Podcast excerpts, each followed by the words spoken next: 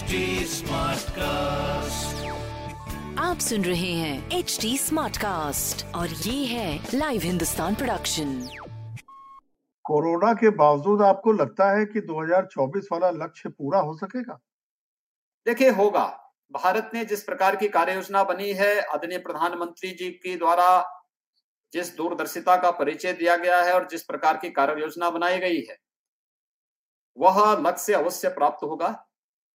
और भारत में क्षमता है कि भारत का हमारा यशस्वी नेतृत्व विषम परिस्थितियों में भी देश को एक नई दिशा देने और उन चुनौतियों से सफलतापूर्वक निपटते हुए हर एक नागरिक के जीवन में खुशहाली लाते हुए भारत को दुनिया के सामने एक ताकत के रूप में प्रस्तुत करने में सफल होगा नहीं होना चाहिए।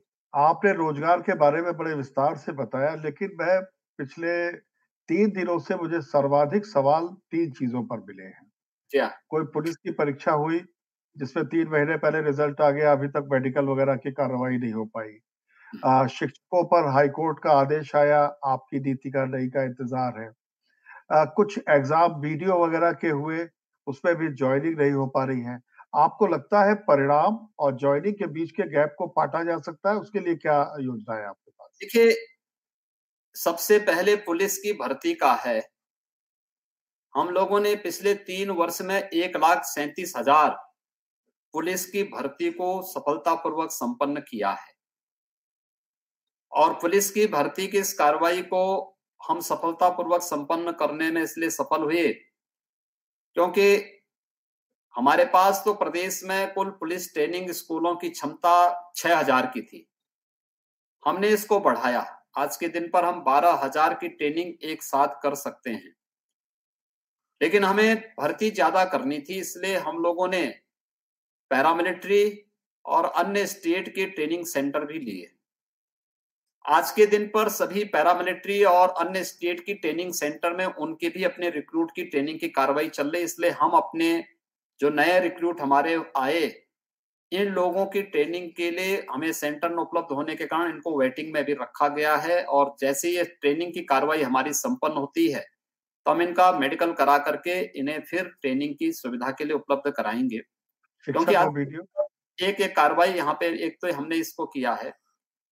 दूसरा शिक्षकों की भर्ती का जो व्यवस्था है देखिए जो हम कहते थे और सुप्रीम कोर्ट ने जो कहा था कि मेरिट के आधार पर और अच्छे शिक्षकों की तैनाती होनी चाहिए।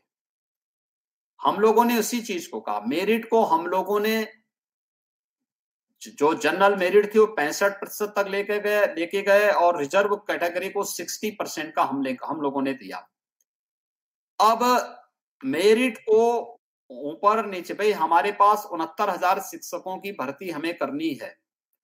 उनहत्तर हज़ार शिक्षकों की भर्ती की प्रक्रिया को पूरा करने के लिए। पहली बार हमने वांट निकाली थी तो उसमें केवल एक लाख पाँच हज़ार लोगों ने आवेदन किया। जब रिज़ल्ट सामने आया तो उसमें केवल इकतालीस हज़ार लोग पास हुए। हम लोगों ने उनको ज्वाइन करा दिया। दूसरी बार फिर उनहत्तर हज़ार की हमने भर्ती निकाली। पहली बार की भर्ती में बीएड को यहाँ पर इसके लिए एनसीटी ने एलिजिबल नहीं पाया था। तो जब एलिजिबल नहीं था तो उस समय एक लाख पाँच हज़ार लोगों ने आवेदन किया। दूसरी बार एनसीटी ने बीएड को भी इसके लिए एलिजिबल माना। इस बार जब आवेदन आए तो इस बार ये पाँच लाख से अधिक आवेदन आए थे। तो स्वाभाविक रूप से मेरिट को आगे बढ़ाना पड़ा, हमें बढ़ाना पड़ा। पाँच लाख लोगों ने आवेदन किया। तो पाँच लाख लोगों के लिए हम लोगों ने मेरिट को आगे बढ़ाया। अब इसके बाद ये कहना कि नहीं साहब, आपको चालीस और पैंतालीस को ही मेरिट रखना चाहिए। ये राज्य सरकार का दायित्व या जो परीक्षा अथॉरिटी है, उसको, उसका अधिकार है कि वह मेरिट को किस रूप में रखें, जिससे उतने ही अच्छे लोग आए जो सुप्रीम कोर्ट की मंशा है। अंततः हाई कोर्ट की डिवीज़न बेंच ने प्रदेश सरकार के निर्णय को सही माना। और सही मानने के बाद मुझे नहीं लगता था कि उसके बाद किसी प्रकार की वो चीज़ें आनी चाहिए। लेकिन ये प्रक्रिया काउंसलिंग की प्रक्रिया जब आगे बढ़ती, फिर से उसको स्टे किया गया है। हम फिर से डिवीज़न बेंच में जा रहे हैं और डिवीज़न बेंच में जो सुप्रीम कोर्ट ने कहा है, सारा कार्य उसके अनुरूप हुआ है और उन्हीं तथ्यों को फिर से वहाँ पे रखने जा रहे हैं। सरकार के स्तर पर कहीं कोई गलती नहीं हाँ कुछ लोग ज़रूर हैं जो हर अच्छे कार्य में क्योंकि उनको अपने चंदे वसूली के कुछ माध्यम चाहिए। वो कौन लोग हैं मुख्यमंत्री जी? कौन लोग हैं वो? जो लोग नहीं चाहते हैं कि युवाओं को रोज़गार मिल सके और वे लोग चंदा वसूली कर करके केवल और केवल हर एक मामले में प्यायल दाखिल करके हर एक अच्छे कार्य में बाधा पैदा करने का प्रयास करते हैं। जब सुप्रीम कोर्ट कह चुका है जिस मामले में, मुझे लगता है उसके बाद तो कहीं कोई बात सामने नहीं आनी चाहिए थी, लेकिन ये न्याय की लड़ाई है और राज्य सरकार युवाओं के हित में इस लड़ाई को लड़ेगी और इसमें दूध का दूध और पानी का पानी रख करके रखेगी, कोई खामी नहीं। अब मुझे आश्चर्य होता है कि इस मामले में जो तथ्य सामने लाए जा रहे हैं वो अपने आप में हास्यास्पद दिखाई देते हैं। खैर कोई बात नहीं इसको कोर्ट के सामने ही इन बातों को रखा जाएगा। आ, मैं फिर थोड़ा कोरोना के शुरुआत में जाना चाहूँगा। आप विकास की बात करते हैं लेकिन जब कोरोना की शुरुआत हुई तो ऐसा लगा जैसे सारा का सारा दोष एक खास मरकज पर एक खास तबके पे बढ़ा जा रहा है। और उनको जिस तरह से व्याख्यायित करने की कोशिश की गई आपको लगता है कि वो सही था? देखिए मरकज और तबलीगियों ने जो कृत्य किए थे वह वास्तव में अक्षम्य था। और अक्षम्य इसलिए था क्योंकि बीमारी होना यह अपराध नहीं है। लेकिन अब बीमारी को ये जानते हुए कि छुपाना, कि संक्रमण बढ़ सकता है और उसके बाद छुपा करके और उसके कैरियर के रूप में काम करें। यह अक्षम्य अपराध है और कोरोना जैसे मामले में। मुझे लगता है तबलीगी जमात से जुड़े हुए लोगों ने यह काम किया और जगह जगह जाकर के संक्रमण फैलाने का काम किया। उसके बाद जब पुलिस ने उन्हें ढूंढ करके निकालने में सफलता प्राप्त भी की, काफ़ी बड़ी पैमाने पर हमारे पुलिसकर्मी और कोरोना वॉरियर स्वयं भी संक्रमित हुए, जब उन्हें पकड़ने या स्क्रीनिंग की कार्रवाई की जा रही थी। उस सब के बावजूद जब इन्होंने इन्हें हॉस्पिटलाइज किया गया क्वारंटाइन सेंटर ले जाया गया, फिर हॉस्पिटलाइज किया गया, वहाँ पर भी इन लोगों ने जिस प्रकार का व्यवहार किया, कहीं पे नंगे होकर के जो नर्सिंग स्टाफ था उनके साथ बदसलूकी करना, कहीं पर कर्मचारी और अधिकारियों पे थूक देना, कहीं पे मारपीट कर लेना, कहीं पर कुछ अन्य प्रकार की जो अभद्र, जो कृत्य इन्होंने किए थे, वो अक्षम्य था, इसलिए वे कटघरे में खड़े हुए थे। और अगर उस समय लोग सावधानी बरतते तो संभवतः कोरोना का जो ग्राफ तेज़ी के साथ बढ़ा है देश में, इतना नहीं बढ़ता। लॉकडाउन की सफलता से जिस तरीके से इसको कंटेन किया गया था वह और भी न्यूनतम स्तर पर होता। क्या वो असावधानी थी उनकी या आप ये कहना चाह रहे हैं कि जानबूझकर उन्होंने ऐसा किया?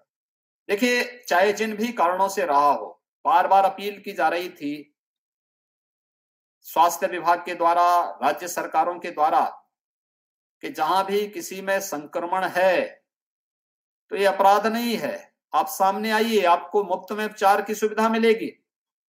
उस समय कुछ लोगों ने जिस प्रकार की दलीलें दी, मुझे लगता है कि वह तो किसी शरारत से कम नहीं था।